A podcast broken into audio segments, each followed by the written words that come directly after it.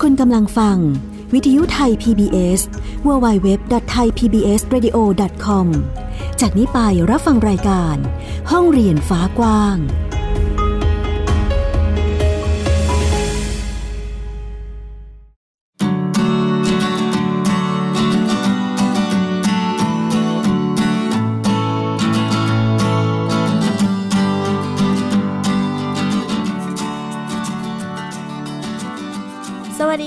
ผู้ฟังยินดีต้อนรับเข้าสู่ รายการห้องเรียนฟ้ากว้างค่ะ อยู่กันที่ www.thaipbsradio.com ค่ะ พบกับฟินิกเด็กหญิงสุภาพบงกตโฟกเมอร์ค่ะ แล้วก็สกาวรัฐวงมั่นกิจการนะคะ วันนี้เรียกว่าเป็นวันแรกของ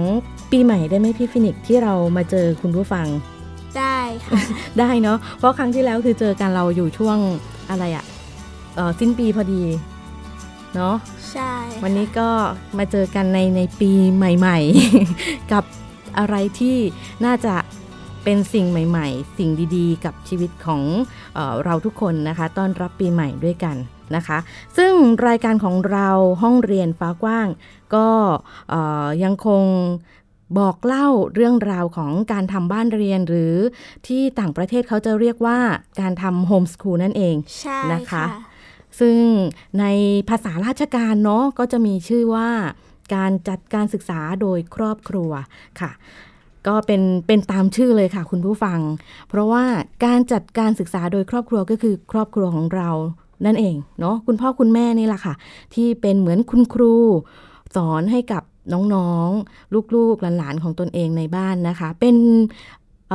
เรียกว่าอะไรอะ่ะกฎหมายมีกฎหมายรับรอง พรบการศึกษานะคะ ซึ่งรับรองว่าคุณพ่อคุณแม่ผู้ปกครอง องค์กรหรือสมาคมใด ๆนะคะ สามารถที่จะยื่นความประสงค์ขอจัดการศึกษาให้กับลูกๆได้ ทีนี้ค่ะพี่ฟินิก เราก็ พูดถึงการศึกษากันมาตั้งแต่ปีที่แล้วเนาะใช่ค่ะ ก็จะมีความหลากหลายของการทำบ้านเรียน มาแลกเปลี่ยนเรียนรู้ด้วยกันนะคะ ซึ่งก็มีทั้งบ้านเรียนที่เขาเรียกว่ามีความโดดเด่นมากๆจนกระทั่งเป็นบ้านเรียนที่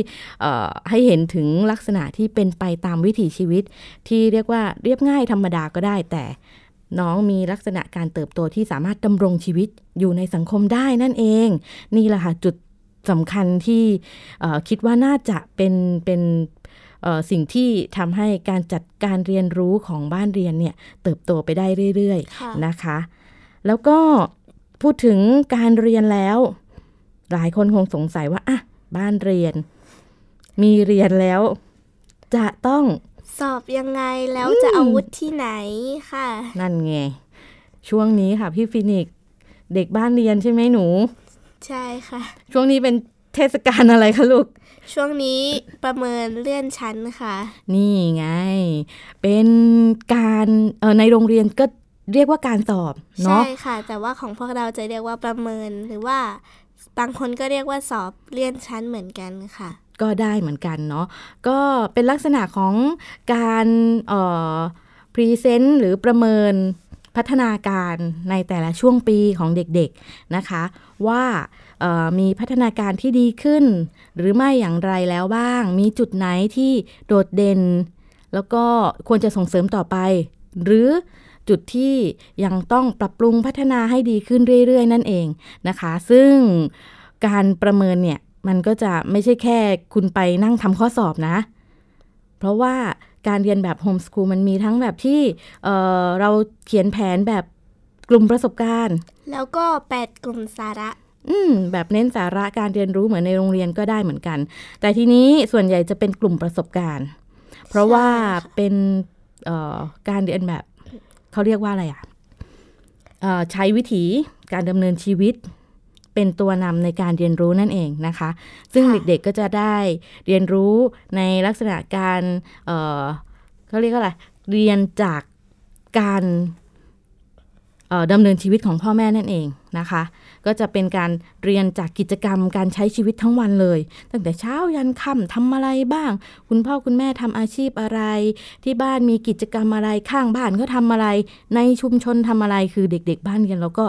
ไปเรียนรู้ไปทำกิจกรรมกับเขาได้หมด ใช่ค่ะอืมเพราะว่าการเรียนรู้เนี่ยมันอยู่รอบตัวเราหมดเลยค่ะ ใช่แล้ว พูดถึงการสอบหรือประเมินค่ะพี่ฟินิกซ์ช่วงนี้เนี่ยคือเด็กเข้าไป เข้าไปสอบ ที่สำนักงานเขต พื้นที่การศึกษาอืมค่ะ ก็เป็นช่วงเตรียมตัวเนาะตอนนี้คือเออหลาย ๆ ครอบครัว จะต้องเตรียมส่งเออเอกสาร ที่เรียกว่าแบบฟอร์มการประเมินผล ซึ่งจะมีในส่วนของร่องรอยการเรียนรู้ ร่องรอยการเรียนรู้กับออีกส่วนหนึ่งเป็นแบบประเมินผลการเรียนรู้หรือว่าชื่อเต็มคือ แบบการประเมินคุณภาพผู้เรียนเพื่อพัฒนาการเรียนรู้การจัดการศึกษาขั้นพื้นฐาน โดยครอบครัวนั่นเองค่ะ เอาแบบย่อๆเลยนะคะ เรียกว่า SAR นั่นเองนะคะ ซึ่งตัวนี้เนี่ยเมันจะช่วยในลักษณะที่ทำให้เราเห็นถึงคุณภาพทั้งตัวของผู้เรียนของผู้สอนของสถานศึกษาอะไรประมาณนี้ค่ะ ได้ชัดเจนมากขึ้น ทีนี้ค่ะพี่ฟินิกร่องรอยการเรียนรู้ค่ะ เราเตรียมอะไรยังไงได้บ้างคะน้องรอยการเรียนรู้ก็คือในหนึ่งปีที่ผ่านมาเนี่ยเราได้ไปร่วมกิจกรรม หรือว่าเราได้เรียนรู้อะไรมากขึ้นบ้าง แล้วก็คือแต่ละคนก็จะไม่เหมือนกันบางคนก็อาจจะเน้น จดเขียนในหนังสือว่า ไปทำกิจกรรมอย่างนี้หรือว่าไปเรียนทำขนม หรือว่าเขาอาจจะหาข้อมูลในการอ่าทำสิ่งที่เขาสนใจจากใน Google อะไรแบบนี้เขาอาจจะเขียน หรือเขาอาจจะถ่ายภาพเก็บ เป็นร่องรอยการเรียนรู้ไว้ค่ะ อืมเหมือนกับการเอ่อบันทึกใช่ไหมคะ ใช่ค่ะ เพื่อเป็นหลักฐานเอามาให้กับคุณครูดูตอนที่ไปประเมินค่ะ ค่ะ ส่วนนี้คือร่องรอยการเรียนรู้แล้วเราจะทำเอ่อเขาเรียกอะไรนะ ต้องทำเป็นเอกสารให้เขา เราก็ต้องเขียนจากจากของพี่ฟินิกซ์นี่เราเอ่อหนูเตรียม present ส่วนไหนบ้างคะลูกของฟินิกซ์ก็จะ เรื่องทั่วไปเลยค่ะ แล้วก็เรื่องที่ฟินิกซ์สนใจเป็นพิเศษฟินิกซ์ก็จะเน้นตรงนั้น ก็คือเป็นเรื่องของการถ่ายภาพอืมวาดรูปแล้วก็เรียนภาษาจีน ภาษาเยอรมันค่ะ อืม แล้วในส่วนของเอ่อภาษาเนี่ย ก็คืออาจจะไปพูดคุยให้เจ้าหน้าที่ฟังก็ได้ใช่ไหมคะ ใช่ค่ะ ตอนที่ฟินิกซ์ไปประเมินก็จะออกแนว present ก็คือ เจ้าหน้าที่เขตเขาก็จะมาชมโต๊ะของเราเขาจะมีโต๊ะให้ค่ะอืมแล้วก็เอาของที่เราเตรียมไว้ไม่ว่าจะเป็นภาพถ่ายที่เอ่อล้างออกมาแล้ว หรืออมว่าเป็นแฟ้มผลงานที่เราเก็บแผ่นสมุดบันทึกที่เราเขียนไว้ค่ะหรือว่าใบประกาศนียบัตรจากที่เราไปทำกิจกรรมมา เอาตั้งโชว์แล้วก็ยืน present อันนี้ของฟินิกส์นะคะค่ะฟินิกส์ก็จะยืน present ให้กับเจ้าหน้าที่เขตดูค่ะ อืม ก็คือเจ้าหน้าที่ก็จะดูเอกสาร ข้อมูลใช่ต่างค่ะๆแล้วก็ว่าพูดคุยเราทำได้กันจริงหรือเปล่า อืม ก็ในส่วนของเอ่ออันนี้คือร่องรอยการเรียนรู้ก็จะมีข้อมูลของเออตัวผู้เรียนของครอบครัวเล็ก ๆ น้อย ๆ นะคะ เป็นเอ่อการเช็คพัฒนาการว่าเอายุเท่านี้สูงเท่านี้น้ำหนักเท่าไหร่แล้วอะไรประมาณนี้ค่ะ การกินอาหารสุขภาพร่างกายสมบูรณ์ไหมสุขภาพจิตใจสังคมก็คือเราจะเเขียนเป็นอธิบายพิมพ์ลงไปในเอกสารค่ะอธิบายไปว่าตอนนี้พัฒนาการน้องทุกๆด้านเป็นอย่างไรบ้าง เพื่อที่เจ้าหน้าที่จะได้เเห็นตัวตนของเด็กคนนี้เนี่ยชัดเจนมากขึ้นนะคะ ซึ่งในส่วนของออร่องรอยเนี่ย นอกจากเอ่อพัฒนาการของตัวเด็กแล้ว ก็จะมีในส่วนของที่พี่ฟินิกบอกเนาะก็คือหลักฐานต่างๆ เราค่ะเก็บเป็นรูปภาพได้ ใช่ค่ะค่ะซึ่งก็จะเป็นการเอ่อแยกหมวดภาพด้วยเพื่อเออให้ตรงกับตามกลุ่มกิจกรรมการเรียนรู้ หรือถ้าหากเรียกเป็นเหมือนในโรงเรียนก็คือแต่ละวิชานั่นเองนะคะใช่เราเรียนรู้ แบบไหนอย่างไรมา เราก็เอาภาพที่ถ่ายกิจกรรมต่างๆ เนี่ยค่ะ ไปแปะไว้ในกลุ่ม วิชานั้นๆนั้นๆนะคะ แยกเป็นหมวดแล้วก็อาจจะมีเเขียนเล็กน้อยเนาะว่า อันนี้ภาพเนี้ยไปทำกิจกรรมอะไรมา เราได้ความรู้เรื่องอะไรบ้างอะไรประมาณนี้นะคะ เพื่อที่จะให้เจ้าหน้าที่เห็นแล้วก็อ๋อเข้าใจว่าอันนี้คือไปทำอะไรมานั่นเอง หรือนะคะเราจะไปพูดกับเขาตรงนั้นเลยก็ได้ค่ะ อันนี้ก็เป็นอีกหนึ่งวิธีเนาะซึ่งซึ่งก็สามารถทำได้ใช่ค่ะนะคะรวมไปถึงเอ่อเจ้าตัวคือเจ้าของโรงเรียนตัวเองเนี่ย จะพรีเซนต์คือเสนอแนะกับพูดคุยกับเอ่อเจ้าหน้าที่ ซึ่งก็จะเรียกว่าศึกษานิเทศนะคะ ก็จะเป็นคุณพ่อคุณแม่เนี่ยสามารถที่จะพูดคุยเพิ่มเติมเสริมได้ หรือว่ามีส่วนไหนที่น้องมียังมีจุดบกพร่อง หรือว่ามีข้อที่ควรจะปรับปรุงเพิ่มเติมเนี่ย เราก็สามารถที่จะพูดคุยชี้แจงกับเจ้าหน้าที่ได้เหมือนกันนะคะ อันนี้เป็นเป็นเหมือนลักษณะสิทธิ์ของคนที่ทำหน้าที่สอนให้เด็กแต่ละคนนั่นเอง เหมือนกับเป็นคุณครูในโรงเรียน เนาะค่ะเป็นคุณครูในโรงเรียน คุณครูก็สามารถที่จะชี้แจงให้กับคนอื่นๆที่มาดูเอ่อพัฒนาการน้องหรือมาดูนิทรรศการน้องอย่างเงี้ยค่ะ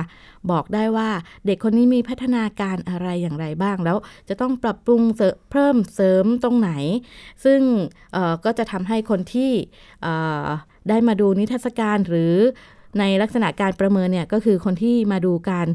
เอ่อค่ะทำการประเมินหรือสอบนั่นเองนะคะ น้อง ก็จะได้เข้าใจมากขึ้นนั่นเองนะคะ ในส่วนของเอ่อ SAR อีกหนึ่งฉบับเนี่ยซาเรียกแบบนี้ได้หรือเปล่าคะ ก็น่าจะได้นะคะ เพราะว่าหลายท่านก็เรียกซาเหมือนกัน SAR หรือแบบประเมินผลการเรียนรู้ค่ะก็ได้นะคะ ในส่วนนี้จะเป็นแบบฟอร์มที่ที่จะมีเอออยู่ใน Facebook นะคะในในกลุ่มออนไลน์ที่สามารถที่จะเข้าไปเอ่อทักกับ กลุ่มพี่บ้านเรียนก็ได้ค่ะ ซึ่งหลาย ๆ บ้านที่ทำบ้านเรียนเนี่ยจะเป็นลักษณะที่เอ่อเขาเรียกอะไรดูแลซึ่งกันและกันเนาะค่ะตั้งแต่เริ่มทำแผนเลย เราก็จะมีการเอ่อนำแบบฟอร์มอะไรต่างๆ ให้ รวมถึงตัวการประเมินผลการเรียนรู้ตัวนี้ก็มีเช่นกันนะคะ ก็ถ้าหากว่าใครที่ยังไม่ได้เตรียมยังไม่ได้ทำเนี่ยคือ ต้องรีบไปสกิดพี่ๆบ้านเนี่ยแล้วว่ามีไหมคะหนูขอหน่อยค่ะอะไรประมาณนี้ ถ้าหากว่าเอ่อกรอกไม่ถูก หรืองงส่วนไหนไม่เข้าใจส่วนไหนก็คือทักถามได้ เช่นเดียวกับการทำแผนเลย ซึ่งในส่วนของการทำแผนนี่คนที่ทำมาจะรู้แล้วว่า ตรงนี้ตรงนี้อันนี้ไม่เข้าใจคือถามพี่ๆได้ตลอดเลยใช่ค่ะนะคะ ในส่วนของเอกสารก็เอ่อจะเป็นกะลักษณะการประเมินผลที่เราประมวลว่าเด็กหนึ่งปีมีกิจกรรมมีเอ่อทักษะอันไหนที่ที่เอ่อพัฒนาการ อัปเดตอะไรด้านไหนขึ้นมาบ้างนะคะ ก็จะเขียนอธิบายให้เจ้าหน้าที่ทราบนั่นเอง ซึ่งเจ้าหน้าที่อ่านแล้วก็จะได้รู้ว่า เด็กคนนี้พัฒนาการด้านการอ่าน ตอนนี้เด็กอ่านอันไหนได้บ้างแล้วสามารถที่จะอ่านแล้วเอาไปคิดวิเคราะห์ได้หรือเปล่าอะไรประมาณนี้ค่ะ ก็คือเขียนเป็นภาษาของเราเองได้นะคะ ในส่วนของการประเมิน เอกสารเสร็จแล้วเนาะ ทีนี้ไปประเมินที่ไหน เรามีไปประเมินที่ไหนได้บ้าง หลายท่านสงสัยว่า เอ๊ะ ต้องไปที่สำนักงานเขตพื้นที่การศึกษาเท่านั้นเหรอเนาะบางบ้านค่ะ ที่สะดวกที่บ้านก็สามารถประสานกับเอ่อศึกษานิเทศปรึกษากับเอ่อเจ้าหน้าที่ฝ่ายส่งเสริมการศึกษาของสำนักงานเขตที่เอ่อคุณไปจดทะเบียนไว้นะคะ เพื่อที่จะให้ไปเอ่อ ประเมินผลการศึกษาที่บ้านก็ได้เช่นกันนะคะ อีกกิจอีกแบบหนึ่งค่ะ ก็คืออาจจะเป็นซุ้มกิจกรรมงาน เทศกาลอะไรก็แล้วแต่ที่น้องไปร่วมกิจกรรมแล้วเเป็นลักษณะที่ไปพรีเซนต์ความสามารถของน้องแสดงออกเป็นกิจกรรมเด่นๆ ที่น้องทำแล้วก็สามารถนำมาใช้ประกอบการประเมินผลได้เนี่ยเราก็สามารถประสานกับเจ้าหน้าที่ได้เช่นกันนะคะ แต่ว่า ทั้งนี้ทั้งนั้นคือจะต้องออดูในส่วนของว่าเจ้าหน้าที่สะดวกด้วยหรือเปล่านะคะซึ่งซึ่งการที่เราไปประเมินที่สำนักงานเขตพื้นที่การศึกษานี่ก็คือ เป็นเหมือนออช่วยประหยัดเวลา แล้วก็อำนวยความสะดวกให้เจ้าหน้าที่ด้วย แล้วก็เป็นในการประเมินของของกลุ่มพี่ฟินิกส์เนี่ยก็จะเป็นแบบหลาย ๆ บ้านมา ร่วมประเมินในวันเดียวกัน ใช่ค่ะนะคะหรือว่าเรียกว่าประเมินแบบกลุ่ม อืมนั่นเองนะคะ ซึ่งก็ทำให้ประหยัดเวลามากขึ้น ที่ประเมินวันเดียวก็จะได้หลายบ้านเลย แล้วก็เป็นเหมือนกับเขาจะได้เห็นอะไรอะสังคม เพื่อนๆของเด็กบ้านเรียนนะคะ ว่าเออเราทำความรู้จักกันยังไง อยู่กันยังไง เราเพิ่งเจอกันเมื่อ5นาทีที่แล้วทำไมเด็กคุยกันรู้เรื่องทำไมเขาแบบ มีมิติสัมพันธ์ที่แบบเหมือนรู้จักกันมานานแล้วอะไรอย่างนี้ค่ะนะคะ ซึ่งซึ่งส่วนนี้นี่เป็นปกติของเด็กบ้านเรียนเนาะพี่ฟินิกซ์ใช่ค่ะ ใช่เอ่อคุณผู้ฟังบางท่านอาจจะแบบ เอ๊ะ มันเป็นยังไงเหรอ นึกภาพอาจจะไม่นึกนึกไม่ออก เพราะว่าเอ่อบางครั้งเด็กเจอกันแล้วแบบอาจจะมีนั่งอยู่ในมุมของตัวเอง ไม่ยอมคุยกับใคร อันนี้ก็คือ เป็นเป็นเหมือนกับเอ่อบุคลิกส่วนหนึ่งของของเด็กแต่ละคนนะคะ ซึ่งก็ต้องค่อยๆ ปรับตัวกัน แต่ถ้าหากว่าอยากเห็นของจริง ต้องลองจัดโฮมส o ูลดูค่ะค่ะ แล้วมาร่วมกันประเมินเออในช่วงการประเมินเราก็จะเห็นถึงเอ่อลักษณะบุคลิกของเด็กทั่ว ๆ ไปที่ที่เขาจะเป็นแบบ เอ้ยเจอกันเพิ่งเจอกันแท้ๆแต่แบบเล่นกันได้ แล้วก็เขามีมารยาทในการ เข้าสังคมเข้าหากันได้ด้วยนะคะ แล้วถ้าเกิดว่าเราไม่ได้จัดโฮมส o ูลค่ะ แต่ว่าอยากดูว่าเขาประเมินกันยังไงเราเข้าไปดูได้หรือเปล่าคะ หรือว่าเราต้องทำยังไง เอ่อในส่วนของการเข้าไปดูใช่ไหมคะสามารถเข้าไปเพื่อเพื่อดูได้นะคะ แต่ว่าไปในลักษณะที่เอ่อไปกับบ้านที่ทำบ้านเรียนนะคะ ที่ค่ะทำโฮมส o ูลอยู่แล้ว น่าจะน่าจะเป็นอะไรที่เป็นกิจ กิจจลักษณะดีกว่านะคะ เพราะว่าถ้าหากเข้าไปโดยที่ไม่รู้จักใครเลยคือค่ะคือมันจะไม่รู้ว่าตกลงประเมินวันไหน เวลาเท่าไหร่ที่ไหนอย่างไรบ้างอะไรค่ะประมาณนี้ อาจจะงงงๆเล็กน้อย หรือไม่รู้จะคุยกับใครดีนะคะ แต่ถ้าหากว่าอยากเข้าไปดู ก็เอ่อทักไปใน Facebook ก็ได้ค่ะ ของคนที่เอ่อบ้านที่ทำบ้านเรียนอยู่แล้วนะคะค่ะเพื่อที่จะขอไปดูไป observe กัน การการทำเอ่อประเมินผลของของบ้านเรียนว่าเป็นยังไง ถ้าหากว่าเราจะทำบ้านเรียนแล้วมาเจอแบบนี้เราโอเคไหมอะไรประมาณนี้ก็ได้ก็ได้นะคะ ซึ่งก็ก็เป็นลักษณะที่ไม่ได้ปิดกั้นอะไรขนาดนั้นนะคะ แล้วก็อีกส่วนหนึ่งคือหลังประเมินค่ะหลายๆบ้าน ก็จะมีการสรุปภาพรวมเนาะของการประเมินผลว่า ในวันนี้ปีนี้อะไรอย่างเงี้ย เราประเมินผลเอ่อเจอกิจกรรมอะไรบ้าง ผ่านพ้นมาดีไหมเอ่อน้องโอเคหรือเปล่า ศึกษานิเทศ แล้วก็กลุ่มที่ทำการประเมินเนี่ยค่ะ เป็นเอ่อพบเจออะไรกันยังไงบ้าง ก็คือจะเอ่อเป็นลักษณะการสรุปให้ในลงใน Facebook ส่วนใหญ่อยู่แล้วนะคะอืมแล้วก็ลองไปตามอ่านดูได้นะคะสำหรับสำหรับท่านที่สนใจเนาะค่ะ อืม พูดถึง การประเมินทีนี้หลายบ้านอาจจะยังสงสัยมีทั้งบ้านใหม่ ที่อาจจะยังงงๆว่าเขาจะให้คะแนนยังไง เพราะว่าในแผนการจัดการเรียนเนี่ยจะแจ้งไว้ว่าคะแนนเนี่ยจะแบ่งเป็น 70-30 ก็คือผู้จัดการศึกษาโฮมส o ูลสามารถประเมินให้กับเด็กได้ 70%หรือถ้าคิดเป็นคะแนน 100 ก็คือคุณให้มีคะแนนเต็มให้เด็ก 70 คะแนน นะคะค่ะเพื่อที่จะประเมินพัฒนาการทั้งหลายตลอดทั้งปี แล้วก็อีก 30%ก็คือจะประเมินในช่วงเอ่อที่จะทำกันอยู่เนี่ยละค่ะ ก็คือที่สำนักงานเขตพื้นที่การศึกษาโดย จะมีคณะกรรมการเอ่อโดยปกติก็จะเป็นแบบเอ่อสี่ท่านเนาะค่ะ ทางสำนักงานสองท่านแล้วก็ของเออทางจากทางกรรมการบ้านเรียนนะคะสองท่าน เพื่อเป็นการเอ่อรักษาความพอดีของคะแนนนะคะ แล้วก็มาหาหารกันลงตัวที่เอ่อคะแนนเต็ม 30 คะแนนเนาะแล้วก็เอามารวมกันทีนี้ก็มาดูกันว่าเด็กได้คะแนนเท่าไหร่เท่านั่นเองนะคะอืมเป็นเป็นแบบนี้นะคะรูปแบบคะแนน เพราะว่าเอ่อหลาย ๆ บ้านอาจจะยังสงสัยสับสนว่าเอ้ย ตกลงคะแนนเป็นยังไง 70 30 มันให้ยังไงเหรออะไรอย่างเงี้ยค่ะ ก็คือครอบครัวเนี่ยให้สามารถให้คะแนนของเด็ก 70%แล้วก็ของสำนักงานเขตอีก 30%ใช่ไหมคะใช่ค่ะ 30%ที่ที่บอกว่าเป็นเอ่อในส่วนของสำนักงงานเขตเนี่ย ก็คือเอ่อจะเป็นกรรมการสีท่านเนาะค่ะ อืม ประมาณนั้น แล้วในส่วนของการเตรียมตัวค่ะ พี่ฟินิกซ์ในฐานะที่ โชคโชนได้ไหม คุณผู้ฟังเอ่ออาจจะอยากกำลังอยากฟังว่า แล้วถ้าหากว่าปีนี้เป็นปีแรกของฉัน ฉันจะต้องไปประเมินปีแรกทำยังไงดีตื่นเต้นจังเลย รู้สึกกดดันเครียดค่ะพี่ฟินิกซ์ช่วยก็ช่วยเอ่อลองดูสิว่าเออเป็นกำลังใจหรือมีอะไรแนะนำให้กับคนที่กำลังจะทำการประเมินปีนี้เป็นปีแรกได้บ้างคะ จริงๆก็ไม่ต้องเครียดแล้วก็ไม่ต้องคิดมากค่ะ เพราะว่าไปถึงมันอาจจะรู้สึกเอ่อตื่นเต้นเป็นปกติอยู่แล้ว อ๋อ คือแล้วตื่นเต้นได้ ใช่แล้วก็ไม่ต้องไปกลัวว่าเราจะสอบไม่ผ่านหรือว่าอืมร่องรอยที่เรามีเนี่ยมันน้อยไปหรือเปล่าอืมเขาจะให้เราผ่านหรือเปล่า เราก็ไม่ต้องกลัวค่ะ แล้วก็มั่นใจในตัวเอง แล้วก็พรีเซนต์ให้เต็มที่ของเราไปเลยค่ะ แล้วถ้าหากว่าเอ่อ ในส่วนของเมื่อเมื่อสักครู่หนูพูดถึงอะไรนะ อุปกรณ์ของที่จะพิที่จะเอามาโชว์ใช่ไหมคะใช่ค่ะมันน้อยไปไหมอะไรอย่างเงี้ยเราดูยังไงดีล่ะคะ เตรียมยังไงดี ก็เอาอะไรมาดีบ้างคะเราก็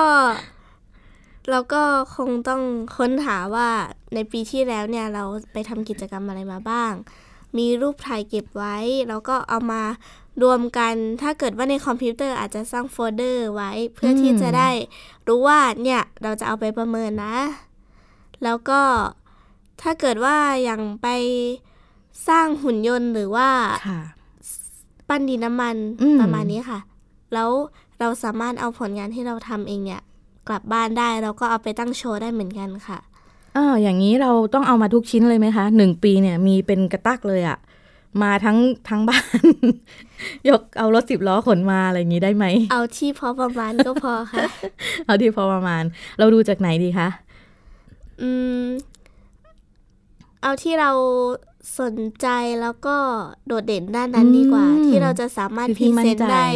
เยอะมากอ๋อที่เราถนัดที่สุดใช่อะไรอย่างนี้ค่ะเนาะอืม ก็ดูจากที่เราถนัดหรือว่าเอ่ออาจจะเป็นคุณพ่อคุณแม่คุยกับลูกใช่ไหมๆใช่ค่ะหนู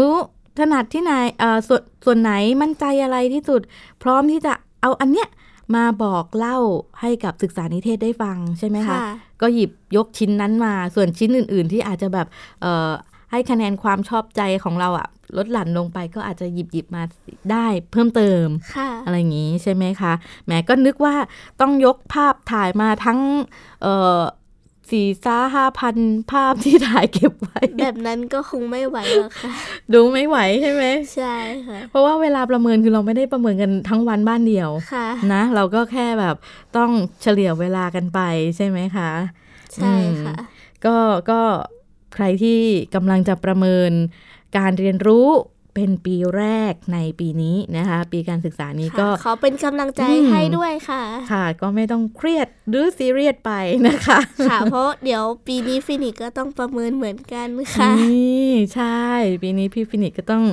เตรียมประเมินเหมือนกัน ใช่ค่ะค่ะ แล้วเดี๋ยวก็ ใกล้ถึงวันเด็กแล้วใช่ไหมคะ นี่ อ๋อ หนูยังเป็นเด็กหญิง ใช่ค่ะ ยังเป็นเด็กหญิงอยู่ ถึงจะมัธยมแล้วก็ยังเป็นเด็กหญิงอยู่นะคะ ยังเป็นเด็กอยู่ อายุเป็นเพียงตัวเลขค่ะนี่ไปไปที่ไหนบ้างคะ มีแผนการอะไรยังไงบ้าง ก็วันเด็กฟินิกคิดว่าอาจจะได้มาไทย PBS ก็ได้นะคะอ๋อเพราะว่าไทย PBS เนี่ย ถ้าเราไม่รู้จะไปไหนดี ไทย PBS ก็มีเอ่อกิจกรรมให้ร่วมสนุก เยอะแยะเลย ค่ะ เออ มีอีกส่วนหนึ่งค่ะพี่ฟินิกส์สำหรับคนที่อยากจะไปสัมผัสบรรยากาศของเขาเรียกอะไรอะบ้านเรียน วิถีของเด็กบ้านเรียน เนาะของโฮมสคูลนี่แหละค่ะค่ะว่าเป็นยังไงบ้างที่ช่างช่วยค่ะเอ่อครั้งที่แล้วเนี่ยเรามากันด้วยทีมงานกีฬาอะไรอย่างนี้ใช่ไหมคะ กีฬาเป็นยาวิเศษเนาะ รอบนี้ค่ะ ครั้งนี้ก็จะมีกิจกรรมเหมือนกันที่ช่างช่วยนะคะ ของกลุ่มเด็กช่วยนี่แหละค่ะ ในวันที่ 12-13 มกราคม พุทธศักราช 2562 นี้นะคะค่ะที่เอ่อช่างช่วยจะเป็นกิจกรรมเล่นให้เป็นเรื่องตอนอาชีพแสนสนุก อืมอาชีพแสนสนุก ใช่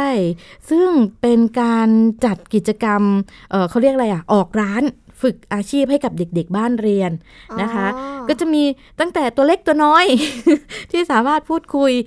เอ่อเขาเรียกอะไรขายของจัดร้านของตัวเอง ก็จะมีกิจกรรมแต่ละบูธด้วยใช่ไหมคะ ใช่ค่ะ แล้วก็จะเป็นเอ่อกลุ่มบ้านเรียนหรือ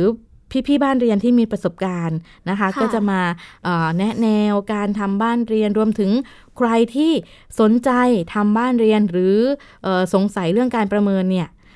ไปเลยค่ะ แน่นอนค่ะไปได้ว่าที่นั่นต้องมีคนที่จัด บ้านเรียนไปด้วยอยู่แล้วค่ะ ใช่ค่ะ แต่ถ้าหากว่ารักพี่เสียดายน้องวันที่ 12 ก็คือมาที่ไทย PBS 13 ก็ไปที่ช่างชุย นี่ลงตัวมากอืมเราก็จะเห็นเอ่อสัมผัสทั้งกิจกรรมวันเด็ก แล้วก็รวมถึงได้การได้เรียกเรียนรู้เลยก็ได้เนาะเนาะแล้วก็ไปค่ะศึกษาหาข้อมูลการทำบ้านเรียนได้เลยนะคะ รวมถึงข่าวดีสำหรับเอ่อในส่วนของจังหวัดภูเก็ตค่ะ นะคะ หรือใครที่อยู่ใกล้ๆโซนนั้นนะคะ เครือข่ายบ้านเรียนภูเก็ตเนี่ยเตรียมที่จะจัดงาน Open House ครั้งที่ 5 นะคะ เปิดบ้านให้ชมกันเลยว่านิทรรศการผลงานบ้านเรียนของเด็กบ้านเรียนภูเก็ตเนี่ยเป็นยังไงบ้าง รวมถึงแนะแนวการศึกษาบ้านเรียนให้กับผู้ที่สนใจได้ด้วยนะคะ ซึ่งกิจกรรมนี้เนี่ยก็จัดในช่วงกุมภาพันธ์ นะคะ แต่ว่าเอ่อสถานที่วันเวลาแน่นอนอีกทีหนึ่งก็รอติดตามข่าวสารเพียงแต่มาสะกิดบอกกันก่อนว่าเนี่ยชาวภูเก็ตนะคะ ใครที่อยากทำบ้านเรียนเอ่อเรามีพื้นที่ตรงนี้นะคะที่สามารถที่จะให้เอ่อเข้าไปปรึกษาพูดคุย แล้วก็ได้ไปสัมผัสบรรยากาศได้ด้วยนะคะสำหรับวันนี้ค่ะพี่ฟินิกซ์แม้เรายัง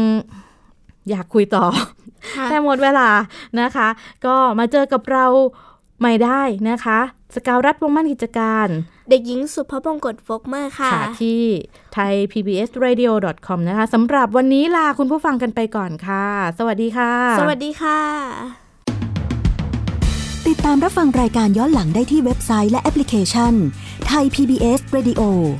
ไทย PBS Radio วิทยุข่าวสารสาระ เพื่อสาธารณะและสังคม